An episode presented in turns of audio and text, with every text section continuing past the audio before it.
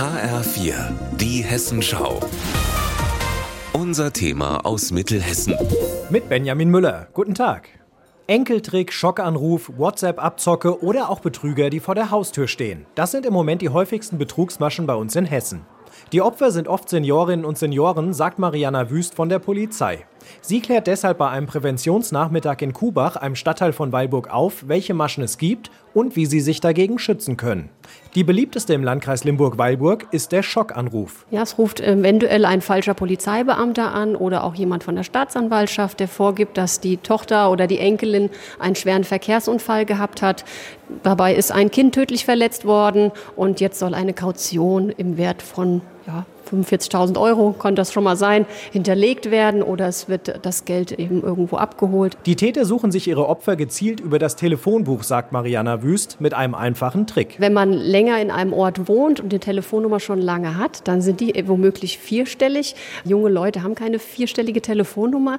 Oder ich schaue nach älter klingenden Namen. Roswitha, Heinrich, Hans. Eine Möglichkeit ist deshalb, den Eintrag im Telefonbuch löschen zu lassen. Wenn die Betrüger dann anrufen, erscheint auch oft die Nummer 110 im Display. Auch hier muss man schon skeptisch werden, weil die Polizei nie mit dieser Nummer anrufen würde.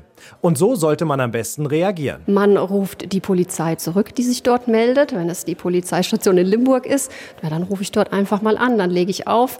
Oder andere Alternative, ich rufe einfach die Enkelin oder die Tochter, die angeblich diesen Unfall gebaut hat, an oder den Ehemann von derjenigen. Der Schockanruf ist nur einer von vielen Tricks. Grob kann man zwischen Telefonbetrug, wie zum Beispiel auch dem Enkeltrick oder der WhatsApp-Abzocke und dem Haustürbetrug unterscheiden.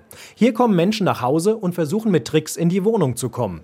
Liesel Odenwald kommt aus Kubach und ist schon mehrfach angerufen worden. Sie hat zum Glück aber immer schnell aufgelegt. Denen falle ich mit Geld nicht rein, denen falle ich mit Schmuck nicht rein und mit denen falle ich nicht. Aber wenn es in Wirklichkeit ist, man sollte nie, nie sagen, ich bin jetzt 77, noch ältere wie ich reagieren, wenn ich 80 bin. Ich habe einen Mann, der ist 83, dem würde ich gar nicht trauen. Wissen Sie, der wäre so geschockt, der wird alles sagen. Wenn Sie mehr über die Betrugsmaschen wissen wollen, einfach mal bei Ihrer Polizei vor Ort nachfragen. Die gibt gerne Tipps, wie man sich schützen kann. Benjamin Müller, Kubach.